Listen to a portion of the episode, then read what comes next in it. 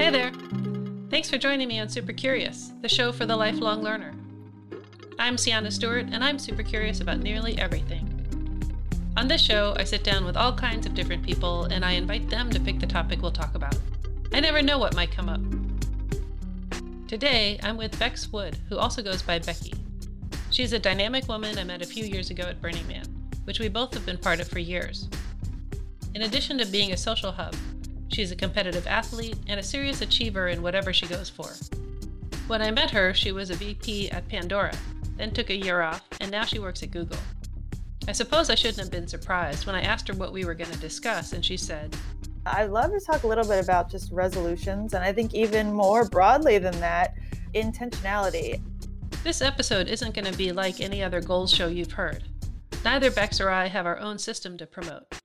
Instead, we've both read and studied a variety of techniques and approaches. In this conversation, we talk about what we've tried and compare what's worked and not worked for us. She even surprised me by disclosing something that she's terrified of doing that many of us do every day. We then try to break that down so she can tackle it in the coming year. She also turns the tables and gets me to talk about something that she wants to try that I've done, something that many people have on their life goals list, maybe even you. We talk about goals, habits, coaches, tracking, mantras, and so much more. But that's enough lead-in. You're sure to learn something, so here's the episode. Hi, Becky. Hey, Sienna. How you doing? I'm doing great. Thank you so much for doing this. Oh, yeah. I'm super excited to be here and, and chat with you. What are we going to talk about? I'd love to talk a little bit about just resolutions, and I think even more broadly than that, intentionality. And I'm super curious about how you set intentionality. I love talking to other people about what they do, anything from like daily habits, weekly rituals to, you know, New Year's goals. So I don't know. I thought that could be a fun thing for us to just like riff on. Absolutely. I love that. Awesome.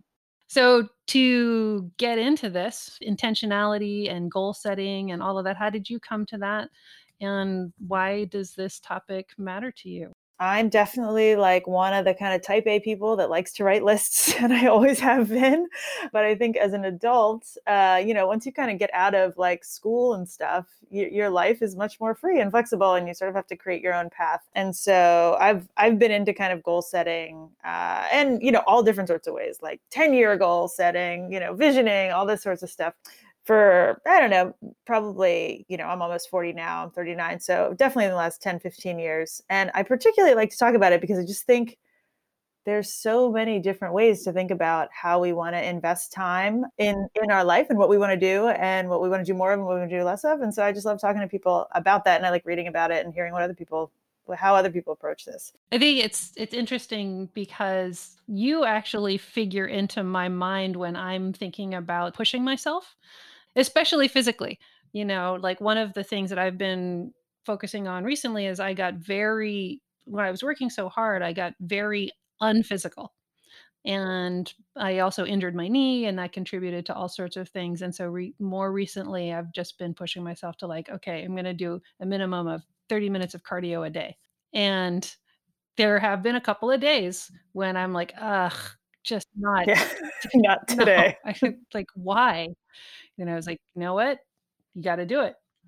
Becky would do it. Becky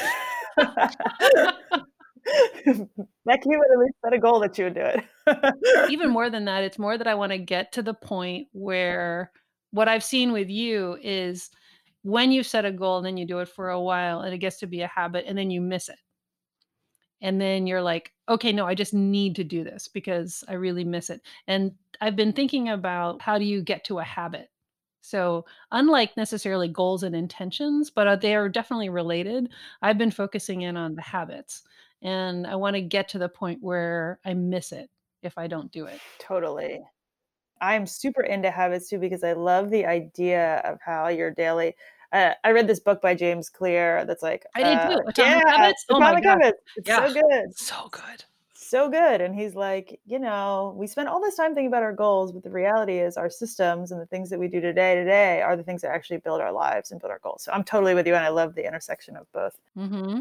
Did you grow up with a very goal-oriented household, or were there a lot of routines, or was it more like your version of rebelling was actually by setting routines for yourself? Or what, what kind of household did you grow up in? I, my parents are pretty chill. We're not super structured. They were, you know, they have these funny stories of me being like, they were like, when you were graduating from kindergarten, you were like so serious walking down the aisle because you were just like, this is really important. So like, that's, yeah, wow. I don't know. I, just, I felt like a, You're I like feel like I've been very, yeah. yeah.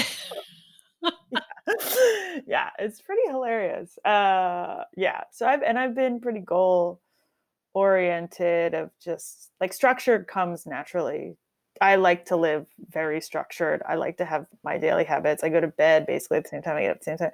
So a lot of those things are just like part of my, I think, identity. And I don't know if it's about rebelling, but I do think, I think what I am actually good at is like writing down something and going and doing that thing. Like, I'm not the smartest person. I'm not the most creative. I'm not whatever. But when I'm like, oh, what, you know, what is my kind of, like, what can I bring to the table? I kind of think about that. And so that's just been a thing that has been kind of come, came naturally to me, but now is just more something that I recognize as, as a broader, broader skill set. And my parents are like, we don't really know where you came from. I,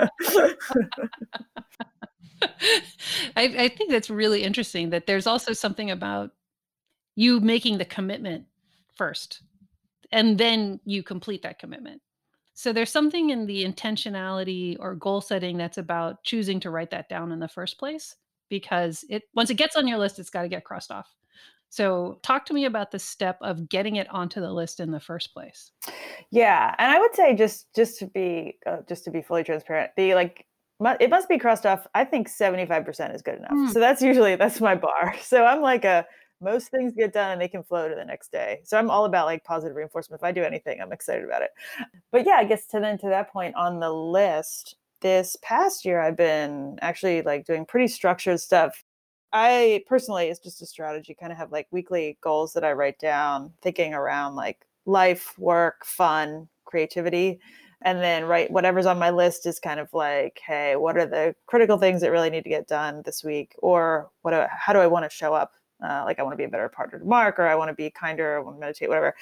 The, and then those things kind of get down on my list. And then I kind of track out the each day. So like each day, what are the top things? I, I have a column for like personal stuff and also professional. What are the top things?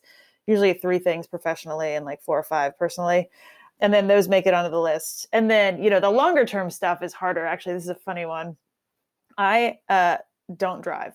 Like I have a license. I do not drive a car. Uh, I want to drive a car. It's a problem for uh, my partner, Mark, because he's driving me around everywhere. Uh, and this year I like thought about putting like getting a drive, you know, actually learning how to drive on my twenty twenty-one goal, but I haven't physically wrote it down because I'm just not sure if I can commit to it. So that is an example where I definitely have taken a pause. So there really is a step. There's like, a step. You know, it's like before it's like, mm, I'm pondering it. It's, it, it's just, once it gets there, it's got it at least seventy-five percent. At least seventy-five percent, yeah. And the longer term goals are the ones that are I'm more committed to, you know? So mm-hmm. like, so. I'm always curious about sort of physically, how does it feel when it's like something you're like, oh, I'm super excited. This is easy. I can just write this down. I'm great. Um, and then, you know, when you think about driving, like what happens? Does, do you, is it like a locked up kind of thing?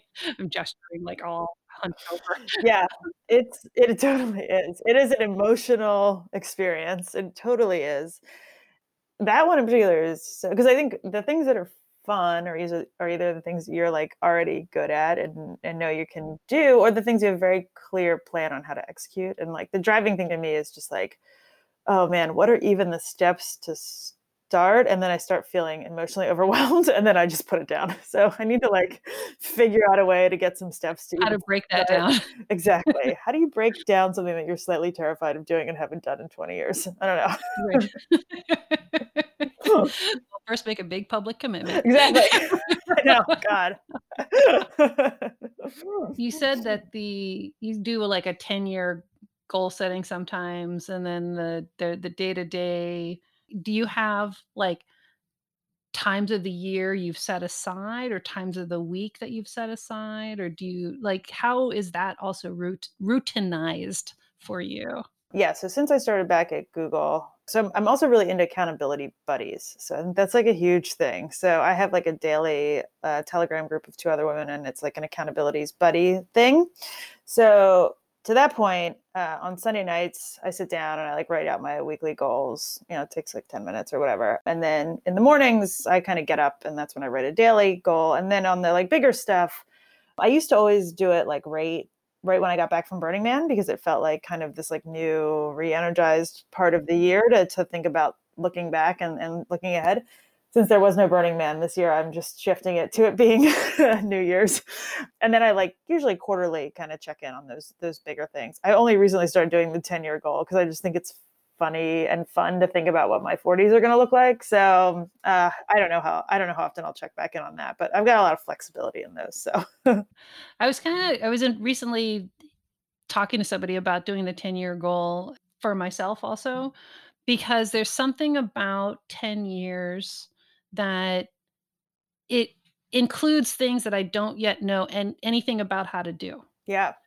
Because it gives me enough time to learn how to do that thing and then to actually spend some time doing that thing. Totally. You know, because I, I wanted to open up. Every time I was thinking about a five-year goal, I started to get really hung up on what was possible for me right now and what my current circumstances are, so that, you know, then it would get in the way of whether or not I could do that. Or, you know, there was something about ten-year that felt magic, because it was also not so far away that I could just kind of screw around right now and not do anything about it. Totally. You know, totally. So yeah, I completely agree with the concept of like, it's, it's sort of bookended as a meaningful amount of time, but enough time for what is possible. Mm-hmm. I took a stab at saying like, hey, from a ten-year perspective, like I want to be a be a better human. Obviously it's like very hard to measure that, but how do you do that? And then I started saying like, I want to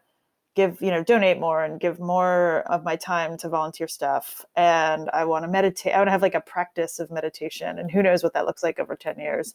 I want to write a book. That's one that I did put down. I feel like ten years is enough time to do that. Sienna, I actually thought of you when I read that. I was like, Sienna will help me write a book. Yes, no problem. I'm actually very happy to talk about that. And uh, we can make that another episode. It's like a, just go into oh self-publishing, indie indie publishing, all of that. that I would, would love to yeah. hear about that. But to that point, was that a, I, we can, we can bring that back for you. Was that a, a goal, or how did that, how did that come? How did you write oh, a book? How did I write a book? Well, it was interesting for me. The, the first thing that happened was sort of falling into the no complaining thing as a thing. And then after a couple of years of teaching folks, you know, through in-person workshops and, you know, blogs and whatever, people started asking like, oh, do you have a book? And so it kind of came sideways, where it felt like the only way for me, it was also very inefficient to rely exclusively on my own time to get this word out. And that, it's something that I feel pretty strongly about, because it has helped so many people, and it, you know, and I want to help as many people as possible. That's like one of my reasons for being here on this planet. So a book felt like a really efficient way to help people now. And I was like, oh yeah, no problem. I've been writing about this for years. I've been teaching workshops. I've been coaching people. I can totally do this. Oh my God, was it painful? Yeah. And it was, it was horrible. And so the first, the first couple of drafts were just terrible. And it took like two years and it just was pulling teeth. And I ended up giving it to people and then telling them not to read it and like say, give it back to me. You know, I just started rereading it and, you know, just the early drafts. And then finally I just put it down and I was like, I can't handle this. Yeah. And so then I paused for a few years and just felt very sad and guilty and was like, I need to do this thing. I told people I was going to come out with a book. You know, I've told myself that I was going to come out with a book. And um, it wasn't until like three years of letting it sit while I kept working on the project and kept refining my approach that I finally figured out the structure for the book. And that was the key. So that then it was actually, I went to Priceless, you know, it's a music festival you and I both adore, and everybody cleared out after afterwards. And I stayed for an extra day and just was by myself in the woods out there in the forest, and woke up in the morning and I was like, you know, I also had, I had taught a no complaining workshop there, and it, it that, early that we attended. Yeah, you attended. Yeah, exactly. It was so you attended. And so many people kept coming up and talking to me about it throughout the whole weekend that I was like all energized again, you know? So I was like, okay, I'm really this, clearly it's still hitting a nerve. It's, you know, it's not old hat for other people, even though I've been doing it for ten years. And so when everybody left, I woke up in the morning and I was like, you know, I wonder if my workshop structure would work as a chapter structure for the book. So I started writing and I was like, let's see if I come up with enough. And within two hours, I had like the outline of the book based on my workshops. And then it was just six months of going through it and doing two drafts in six months. And it was, that was fine. So it was kind of like, it's either, it was an easy six months to write it, or it was a painful ten years to pull it out. Yeah. Like, pull it out. Yeah. You know, I hear very similar stories to people. And I think sort of to your other point of, it's usually easy to do something when you know that you're going to do it well. Well, the number one thing that you hear from all writers, even the ones who are super experienced, is don't expect that the first one is going to be at all right. There's a thing that's just called the shitty first draft. And you just have to get it out. Just that, yeah. It's gonna, it's gonna be crap, and there will probably be something you'll salvage out of it, but you'll have at least gotten it out of your system. Ooh, yeah, that's a lot for people who aren't. You're like, I thought I wrote the book. I was ready. Yeah, exactly. You're like, nope. Wow. Wow. Yeah, yeah. So there's also some way of, you know, in terms of the goal setting, like holding that vision pretty tightly, but maybe holding the timeline a little less tightly. Totally. You know, at least for the first time you're doing it. Yeah. Um, yeah. So let me, first book, twenty year goal. There we go. I should be able to do it. It can still be a ten year goal, but yeah. Yeah, no. Yeah. But I do, I think that's a really great point just around expectations, yeah, and framing, and wow, yeah, you know, people think that they can write a book just because they write all the time, and yeah, even though writing consciously emails and whatever is different than consciously writing a book or even consciously writing a short story, it's a little bit like, I think I would like to run the Boston Marathon and be in the top one hundred the first time I run it. Yeah, that's a great point. It's, that's kind of like, well, I run, yeah, every day. I run, yeah, around, exactly, town all the time. Yeah. Why would I not be able to do that? Yeah. It's completely the same thing, right? And you would, totally, never do that. You would no, never, never, ever do that. So, no. so it is a very similar kind of thing. Like, so actually, because you have read the Atomic Habits, the thing that keeps coming back to me out of that book is put in the reps. Mm-hmm. Yeah. Totally. So whatever it is that you're thinking about doing, how can you break it down and think about it as just putting in the reps? Totally.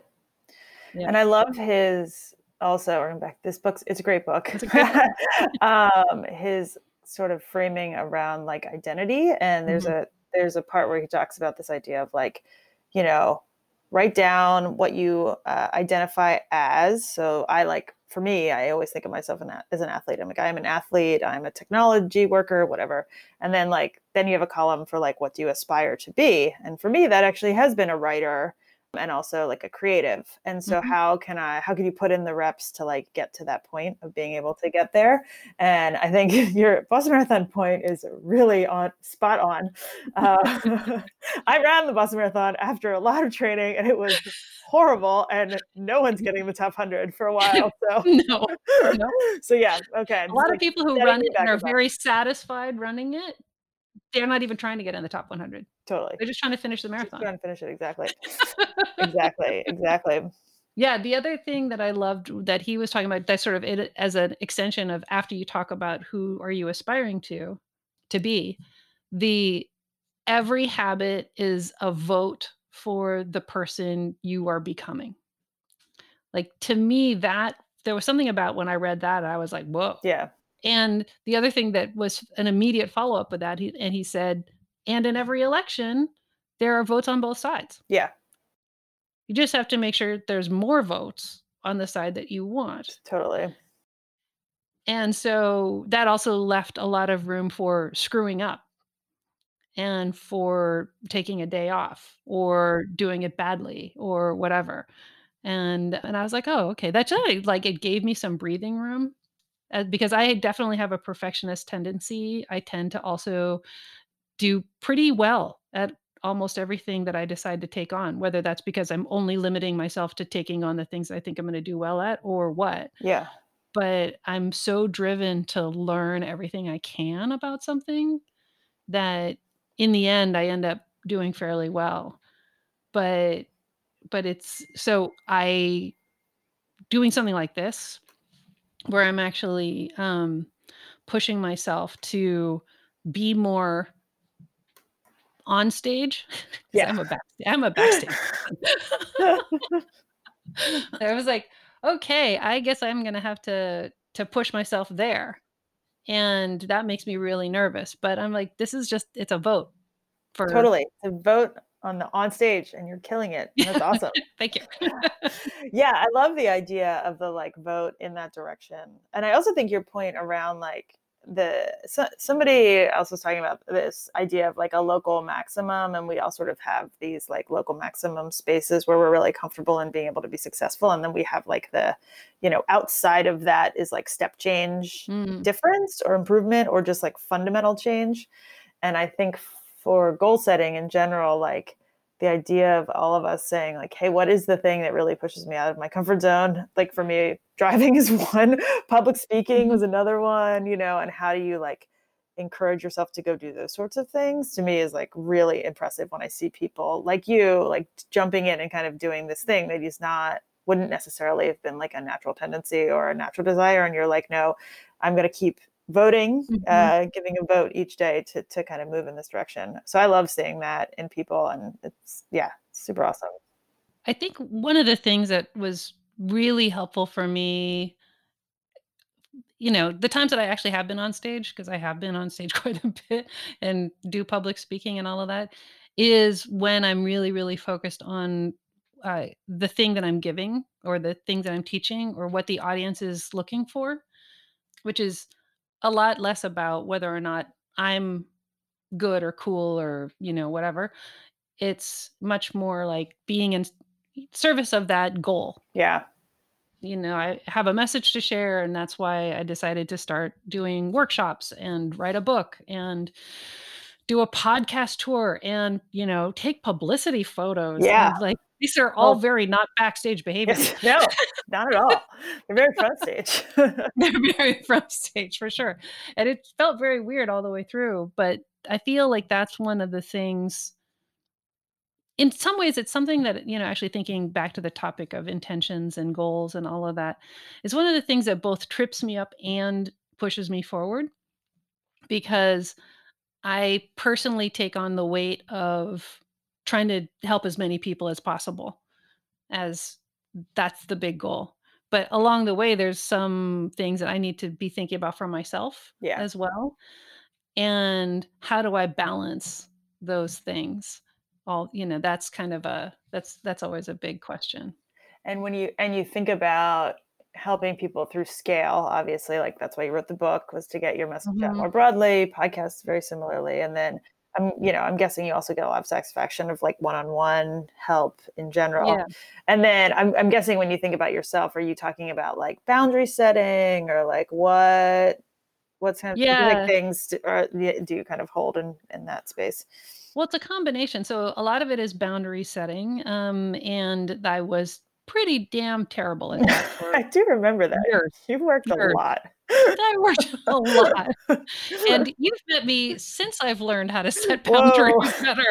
better. So yeah, it used to be even much, much worse. So I still work a lot. And also it's, it's about prioritizing myself in as much as other people. And that to me is always a little bit of a, that's, that's sometimes what helps me overwork or self-sacrifice and then freak out and you know, the, the bad version is I work too hard and then I feel exhausted and I crash and burn, or I feel resentful, or, you know, whatever. Yeah.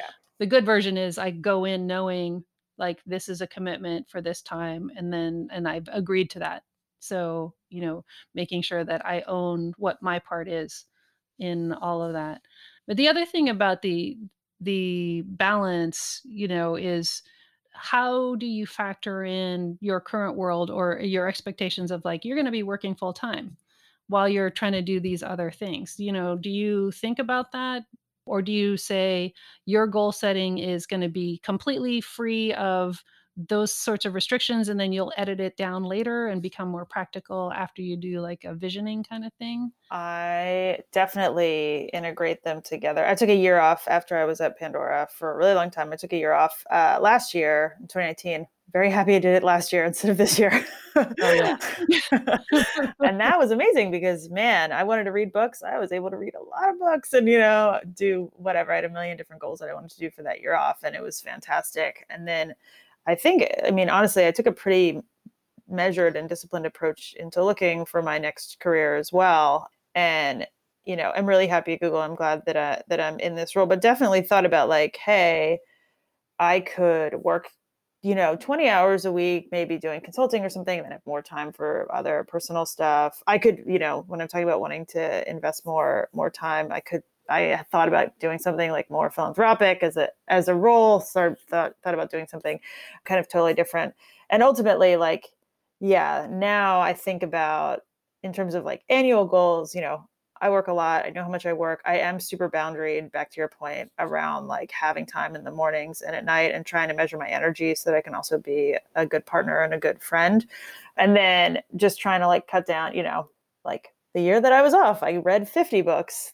This year I read thirty, which was great because I didn't even work the whole year. Next year, maybe I'll read fifteen. That would be his win. So it's sort of like dialing everything back. And then also just continuing to check in personally with myself around like, you know, wh- we worked such that we can live and live and work. And what are these integrated things? And what does that really mean longer term? And what, you know, when do I want to take time off again? Or how do I want to think about shifting? Because working forty hours a week plus, as everyone knows, is a lot of time. So I think I think a, a bunch of people are trying to figure out like, hey, how can I mm-hmm. um, how can I work in a way that is meaningful and purposeful to me, but also have enough time for all the other stuff that I want to do. Mm-hmm. I think that that's especially true for, well, certainly this year, more people are experiencing the blur that happens when you're working from home. Yeah.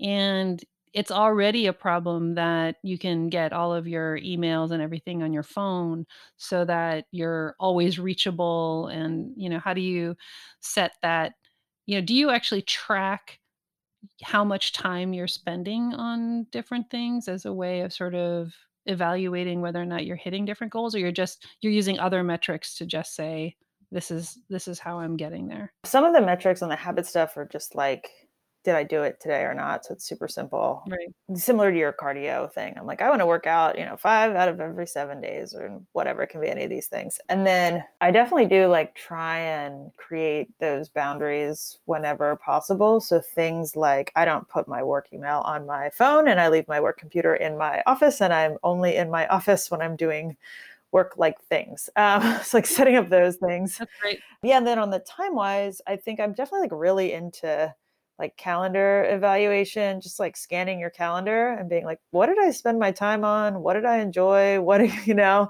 we have, we pack in so much information in our calendars. And I think it's like a good thing from a, from a time management perspective to just kind of like evaluate how, how we are spending our time. I like using that. So mm-hmm. Have you tried any like goal setting things that haven't worked for you? Like you've read about something and you're like, that sounds great. You tried it and you're like, nope. Yeah, I think uh, well, it's, it is funny. A couple of years I've just had something that I've just been like flat out didn't do. Uh, like one year I was like, oh, I'm gonna run, I'm gonna mountain bike way more than I did the year before. Like I just didn't do that. I don't really even know why. I think I was excited about mountain biking. It's just like didn't do it. So I think for me, like making it be flexible enough to be like, because at the end of the day, it doesn't matter. Like it doesn't matter if you, you know, if you set a goal out to run whatever. Well, actually, my friend I just saw on Instagram today had a goal, and she met her goal to uh, run a thousand miles last year, which is pretty awesome. Wow. Um, yeah, and so she met it. But like, if you set a goal to run a thousand miles and you only run like six hundred, like that's still awesome. So I'm like, I think in making them flexible enough, or make and making them like adaptable enough, like athletic goals for me, I'm always like, I want to do a race, and that race can be anything. It just gives a lot more creativity throughout the year to do it. So I would say, back to your question, the things that I found aren't helpful are like super rigid things. Mm-hmm. I also am a big believer in integrating. We sort of talked about this, but I'm a big believer in integrating your personal goals into your professional goals, particularly if you have a manager that you feel comfortable with. Like, I've totally told my old boss, like stuff, like, you know, somewhat personal stuff, like, yeah, you know, I, I want to work out way more, or like, I want to party less. I want to whatever, you know, who knows, mm-hmm. like lots of things. But I, I think if you can like think about your annual goal or whatever goals, any of your in- intentionality of your life as a whole, it's much better than trying to compartmentalize your work and your other life. Like, it's just, it gets, you know, yeah, it just seems better to integrate them. Well, I, I have a personal beef with the work-life balance framing. Do share. Yeah. Well, for me, right out the gate, it suggests that when you're at work, you're dead. Yeah, totally. Cause you're not living. You're like, that's weird. I, it, that's yeah. just not right. Yeah. And the, the idea that, that work is not part of life. Totally. You know, that that's, it's actually, it's all life. Yeah. And it's more about, there's this, there's this triangle that, that was set up that I really appreciated instead, which is basically it's a work, play, and then restore. Yeah. I like that. Or you're just, or just, you know, the, the world of grocery shopping and, you know, getting a massage mm-hmm. or doing your taxes or all of the things that are not work and are not play, but are actually still basically like base infrastructure. Yep. And if you have those three things in balance, that mm-hmm. that's actually the balance that we should be going for. Yeah. And I think that's the other part of it was when people say work-life balance, then the idea that all of life includes all that infrastructure stuff, but it doesn't necessarily include things that are play or make you feel flow yeah. or, you know, the other things that you need, like meditation, mm-hmm. all of that is sort of squished into this one life zone bucket. Yeah, totally. Yeah. As if they're the same. Yeah. Which they're not. No, completely. I love that. And, and just this idea of this idea that we have to be so rigid in any given moment and that things don't overlap. Like, I'm clearly working when I'm on a run and I'm thinking about what we're going to be doing in our next product build, you know, and then also I actually, I think, um, plug for Google here, they totally have like a half hour, you know, we have like lunch breaks that are in our calendar that are like, you know, sometimes meetings get scheduled over them, but in general, it's like, go meditate and restore. So there's definitely a movement, I think, of companies to recognize the need to integrate these sorts of things. Not all companies, obviously, but some. But I do think like it's a, it shouldn't entirely be upon us, but it is upon us as individuals to like reframe that thinking too, and just demand demand the ability to to use the language like you're talking about. I love work, play, restore. Mm-hmm, it's great. Mm-hmm. And I think that there's also some value in setting goals in each of them. Yeah. So that, you know, like, do you have a play goal? Yeah. And like, wait, what? That's not a thing. I'm like, nope. What's your metric? What's your metric? Exactly. I do. I do have a play goal. Oh yeah. Um, yeah. Well, cause there's another book. We're going to talk about all the books. Another book. It's, I think uh, it's called like, I just finished. It's called like Life Design or something. It's by these two Stanford professors. Oh, design. Yeah. Design Your Life. Design Your Life. I just, yeah. I just took the class on Creative Live. That's so cool. So their framing is very similar, but it's health, play, work, love. And you like think about those four categories, and then you like can, you know, grade, grade or like give a rough gauge of like, how are you doing across those categories? So I really love that thinking too. And I love the love one, because I think like particularly right now, I mean, like community and friendship mm-hmm. and not feeling isolated in whatever capacity, you know, your partner love or friend love, family love is super important.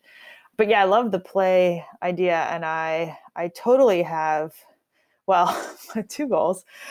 I, I like want to draw more. Mm. So that's been a thing that I've been doing regularly, and it's like super fun. And it feels, um, I don't know. I will say judge, this is a judgment of myself, but I definitely was like, oh, this feels very frivolous. Um, yeah, exactly. Goes in the play goal. Exactly, it's a play, totally, right? And it's been great. Yeah, it's totally if it fun. It doesn't and feel frivolous. Nope. If it's in the, nope, not frivolous. It's in the play goal. So yeah, and I ha- and when I had a time off, I had a goal of being able to do a handstand, and I even got a coach for that. I'm also really pro coach. At any moment, if you need a coach, there are coaches everywhere for everything. Oh, They're yeah. not that expensive. They'll help you. It's great. Some of them are very expensive, but some are not. Right, right, right. And the the shortening the amount of time we're doing it right. Totally. You know. That's that's that's a value. Totally, to that. There's a huge value to that. Exactly, exactly.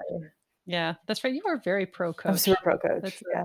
Well, it's interesting, right? As kids, like I don't know, I played sports all growing up. You always have a coach. You have coaches for everything when you're a kid. You have like your piano teacher. You've got you know, and then right. you get coaches, you have teachers, you have totally. Mentors, and then yeah. as soon as you get to be an adult, it's like, oh no, you couldn't. You, why would you need a coach? And you know, everyone's like a coach. I'm like, yeah, I want a therapist. I want another coach. I want you know my handstand. Yeah.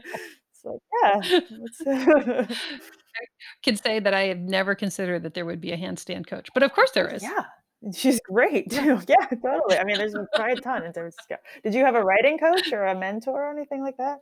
I did. I actually took a lot of classes, and I worked with a professional editor towards the end, and I also had some people who were ahead of me in the writing process be readers and and help out on that. So that's in the mentor category. That's awesome. Yeah. So you had a suite, you had your whole team. Yeah. Yeah. I never really synced into just having one the whole time through, but yes, I did have a suite. I think I needed a lot of different perspectives at different phases.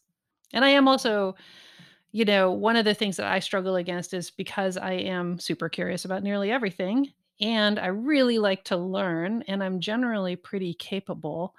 I have to fight the impulse to do everything myself. Yeah. And there's tons of times when I need to question whether or not that's the best use of my time, or whether or not it's actually going to be done well, even whether or not, you know, my time, like my, I can spend my time however way I want. Yeah. But is it, is that the best way to get it done? Totally. Yeah. Yeah. So in addition to hiring a coach, is hiring professionals who really mm-hmm. know what they're doing. Yeah. I'm really into that as a, you know, economics major, comparative advantage. Like there are lots of people who are really good at a lot of things that they're very specialized. Yeah. Very specialized in our, our time, you know, to your, to your point. Yes. We get to spend our time however we want, but like the whole point around being intentional with your time is recognizing things that might be better suited for someone else to do for whatever reason. So, yeah. And it's nice on things where it is otherwise a very individual pursuit to say, you know, I think I need a team here. Yeah, totally. I've actually also done the same with like reading a bunch of different people. I've now read, I've read so many habit journals and so many, you know, goal setting things. And this, it's very related to the no complaining thing. So that was part of my reasoning at the beginning. And now it's just a, I have a habit of reading about habits. Awesome. One of the things that's been striking me right now, and maybe it is because I, I fairly recently completed Atomic Habits, there's something that very much resonated for me in that book above and beyond so many others. And I think it was because he was an athlete, and this idea of putting in the reps. And then I'm reading that together with, I just finished Seth Godin's book, The Practice. And this idea of setting a goal, then backwards fitting, what are the steps that I would need to do to get there? And then forgetting the goal. Yeah. Just dropping the goal and committing to the practice. And that's a little bit what I'm doing here with this, is this feeling of like, I'm not sure where this is going to go, but I know that the practice has to be that I do this a bunch of times, and then we'll see where it goes after that. And it's a different way of thinking about a goal. I don't really have a good metric for what a good podcast or a successful podcast would be, or even whether or not that's what the final end goal of yeah, this is. Totally. I'm not one hundred percent sure. But but you can commit to in, like learning and enjoying from the journey, which is the idea around reps and around practice. Exactly. And I do think that, yeah, that is yeah, and ultimately, like, it's a much more satisfying way to approach anything because you're like en- enjoying it along the way, and also figuring out what possible, and then you're not so fixated on the end thing to be able to identify the possibility where this might take you. If you were like, I have to, yeah. you know, whatever, have forty hours of podcasts, and like, that's the, that's what I have to do, and I have to cut it all together and I make it make sense. Like mm-hmm. that would make it very challenging to be able to have any flexibility in this. So that that's makes true. That's true. Sense. And actually even getting through the first draft of the book was, you know, when it turned into a slog, I had already committed to uh, writing five hundred words a day. Yeah. So it was like, okay, it is crappy right now, but this is the only way to get to that first draft. Yeah. Just five hundred words a day. And did you find that practice, like when you, when you did it in the next six months, like a, a joyful experience? Oh yeah. I didn't actually have to count as much. That's awesome. Yeah. You know, during the, the last, that final six months, that was very like psh, fly through it. Yeah. It was great. Yeah. But the, it was the first draft and the second draft and the third draft, the first time that was really hard. And the thing that got me through and prob and also grease the wheels or set the course or whatever, laid down the track for the easy six months later, was that I already had that system all set up. Totally. And I knew, I knew what it meant to get up in the morning before work and just write. Systems, man. I love talking about systems too. Whatever. I don't know. I'm just really into like anything to make stuff easier is, you know, so the, the classic, like leave your running shoes, like right near your bed and go run. It, all that stuff really works. Mm-hmm. And so Mark and I are, because my boyfriend actually is super not, he, we're very different. We, uh, you know, super different on this. He's like, mm-hmm. you know, some days he'll stay up and work until two a.m. Some mornings he sleeps in. He's like not into routine. He likes like change, but slowly over time, it's like, babe, if we just, if we like have more systems in place where it's just like, it works, that like removes all of this like anxiety and decision-making away from us. So, you know, we've been dating for ten years, so we're getting there, but it's like, you know, it's like, if we can just set up some systems in the beginning of the week, it's just like, makes stuff just so much smoother. So, well, I certainly found that there are certain things that are good to have that friction around. Yep. And then there are other things where it's pointless to have that friction around it. Actually, with the current goal of the cardio thing, I realized one of the things that was absolutely pointless was having to go look for where my workout clothes were. Yep. I, I used to have them in like a couple of different places for whatever reason, you know, and then I'm like, where are my socks? And they're, they were all in like different places, drawers and like closet over here, the shoes are over there. And the, and I was like, oh, if I just put them all together and I stack them with the exercise equipment, then it's like, I go into this corner and everything is in the one place. Yep. It cannot be easier. You you will do it. Absolutely. But it was also like, I could feel myself losing momentum by having to search for these. And I, you know, I could also get distracted along the way because it's pretty easy to see other things while I'm looking for something. And then like, suddenly it's like forty-five minutes later and I didn't do anything. Totally. So it was, totally. It was partially also like, this is a pointless friction. Now, a good friction is the fact that it, it takes time to read something. And I really like to read and take notes and learn things that way by like rewriting them out and all that. And that one, I'm not trying to make any faster. Totally. Yeah. It's the, yeah, you want to enjoy the process mm-hmm. to- mm-hmm. and, and learn through that process. Totally. Yeah. Yeah. So I feel like there's a couple of different things coming up for you. Not only is it New Year's, but also you've got your fortieth. And are you thinking about setting particular goals because of that, around that? Are you going to schedule a thing for it? Like, what is your, what's your big plan there? This is the first time in my life where I've been like, oh, I want to start thinking about my fitness goals in particular as like, you know, like I specifically said, look, I want to be able to be doing the athletics that I love now, you know, running, biking, skiing, rock climbing, whenever we can get back to the gym when I'm fifty. And like, that means that I want to approach my, you know, obviously who knows what happens. Like we can't control our health entirely, but to the extent that I'm capable of controlling those things, like that's how I want to think about my athletic goals instead of feeling like, you know, when I was in my twenties, I was just this like infinite human that right. was never had to worry about the idea of getting older. And so now, yeah, so I think like, I think definitely turning forty, not forty's not old, no, but it is, it is a moment in time, I think. Your body does start changing. Exactly. Yeah. So yeah, so I think I, I've been thinking about that a little bit. And then also just like, you know, professionally and also like personally, are there big things that I haven't done in my life that I want to do? And like, back to your earlier point, like what might I be able to kind of push myself um, in comfort level to do something that I never even would have thought I would have done. So that's kind of what I'm thinking about. And I'll, I'll probably like rewrite a little goal thing right before I turn forty. And I'll probably have my friends. I did this for my thirty-fifth birthday, or no, after I uh, left Pandora, I, I asked, made them write questions around what I should do for my next job. It's pretty funny. You get good, get good answers. So I'll have my friends, Sienna, you can help me think about my next ten years too. Sure. I've I've heard, I mean, there's also a lot of people that do like vision boards and that sort of thing.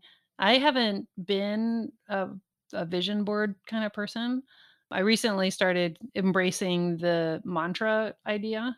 And ooh, what's that? So sort of along the lines of the figure out who you want to be. Yep. When you see, this is the person I want to be. And then that little voice in your head says, no way you can do that because you're blah, blah, blah, blah, blah, blah, blah, like all of those negative things. Yeah, yeah.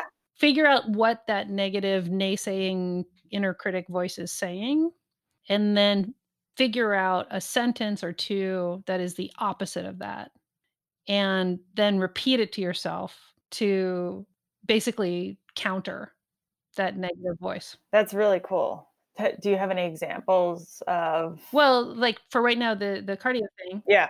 I'm somebody who has been injured a lot in my life. I'm prone to uh, joint injuries. Yeah. So I'm battling the knee injury right now. And I've realized that some of what had played into my lack of activity during the, not only the pandemic and being locked down in the house, but just was actually my mental voice, just kind of saying things like, you're always injured, mm-hmm. you're weak. And, you know, you, you used to do all of these things, but you don't do that anymore. Yeah. Like, like as if it's over. And so I started saying to myself, yeah, no, I am an athlete. Not like I was an athlete. Yeah. I am an athlete. Yeah. And I love my strong body. Yeah.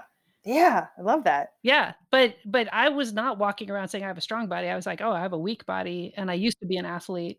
The other thing that was also actually funny with your comment about Mark, I also identify as somebody who is not good at routines. Yeah. Yeah. So I'm pushing myself and it's like, routines are really easy. Routines make life easy. And that's a great thing to say to myself all the time. Also, routine is a skill, mm-hmm. and I can learn skills. Totally. As opposed to like, oh, I'm not made for that. Like, yep. Oh, it's a skill I haven't learned yet. Yep. Totally. I love that. I'm going to start doing that for driving. It's a skill. It's just a skill you haven't learned yet. yet. Yep. Totally. Yeah. And uh, the other thing with the driving, you know, when we were talking earlier, like how can you break it down into the reps? Yeah, exactly. What are the little things that you can do to get yourself started? I know. I think I'm going to get a, I'm going to get a coach. Yeah, or could. Like a friend. Exactly. Once the pandemic happens and we can get in the car again together, or, you know, uh, yeah. yeah, having someone, cause that's, that's basically what I need. Yeah. I mean, and right now, one of the things you can do is you can sit in the car in the driver's seat without turning it on. Yeah, that's true. Even just like little baby steps to say, hey, I'm a, yeah. I'm a driver. I can sit in the car. I'm the driver. Totally. Sit, sit in the, the car. car. And then, and then you're like, this is the turn yep. signal. This one's the gas yep. pedal. This is, you know, just you're in the car.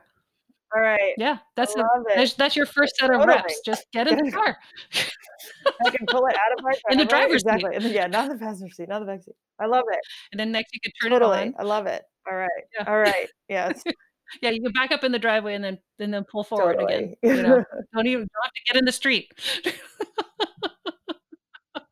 I I love the idea of breaking it down. Like, what's the smallest possible thing that you can do? Getting in the driver's seat. That, that is.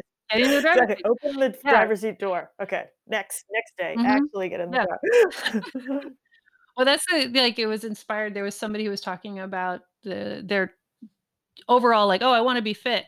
So the goal I'm going to set is go to the gym. That's it. Yep. Just, just go. Walk through the go door. The exactly. Even if you walk back out, but then you get there and you're like, well, I'm here. Something. Yeah. something. yeah. Something is better than nothing. So yeah. Absolutely. Yeah, totally. So there you go. Well, we've been talking for almost an hour, and uh, any last things? And then I have a closing question that, uh, that I'm asking everyone. Excellent. Uh, no, no last things from me. I'm excited to hear this question. I am in- interviewing so many people who have remade themselves mm-hmm. in so many different ways, who have so many different interests. And I know that as we go, all go through life, you go up, you go down, things get confusing, get hard, get inspiring, get easy.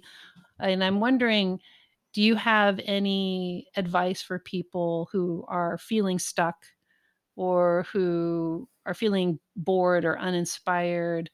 You know, is there anything that you found that works for you to pull you out of those moments when you're finding it hard to even put something on the list, much less cross it off? Totally.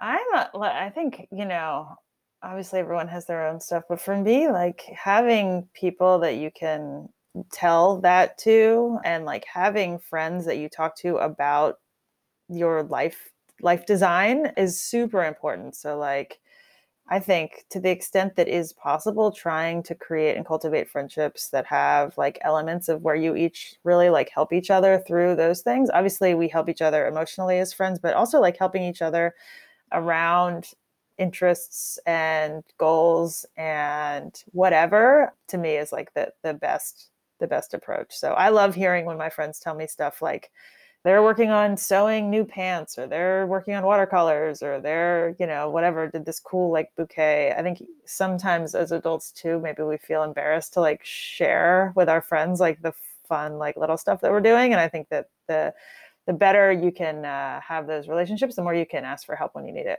I love that. That's so good. And I also feel that there's, there's an element in there where, I mean, you love hearing about that. There's, totally. You know, like helping other people, I think, is another great way to get yourself out of that. Just totally creating that friendship where it's a two-way exchange. You're telling each other your, totally, totally your things and confessing, drawing and stuff. Yeah, cool. Well, thank you. This has been super fun. Yeah, it was great. Uh, I had a great time. I can't wait to hear. I can't wait to do another hour with you and talk about your whole actual book writing process. Oh yeah, we'll do it. All right. Let's do it. Let's do it. Well, I hope that you enjoyed that as much as I did. It was so great to talk to Bex and to hear about her systems and how she manages to achieve so much. And I'm also hoping that she'll be able to drive this year. I know that you're somebody who loves learning, so I'll put links to the things that we talked about in the show notes. And I'd love it if you wrote to me at supercuriouspodcast at gmail dot com.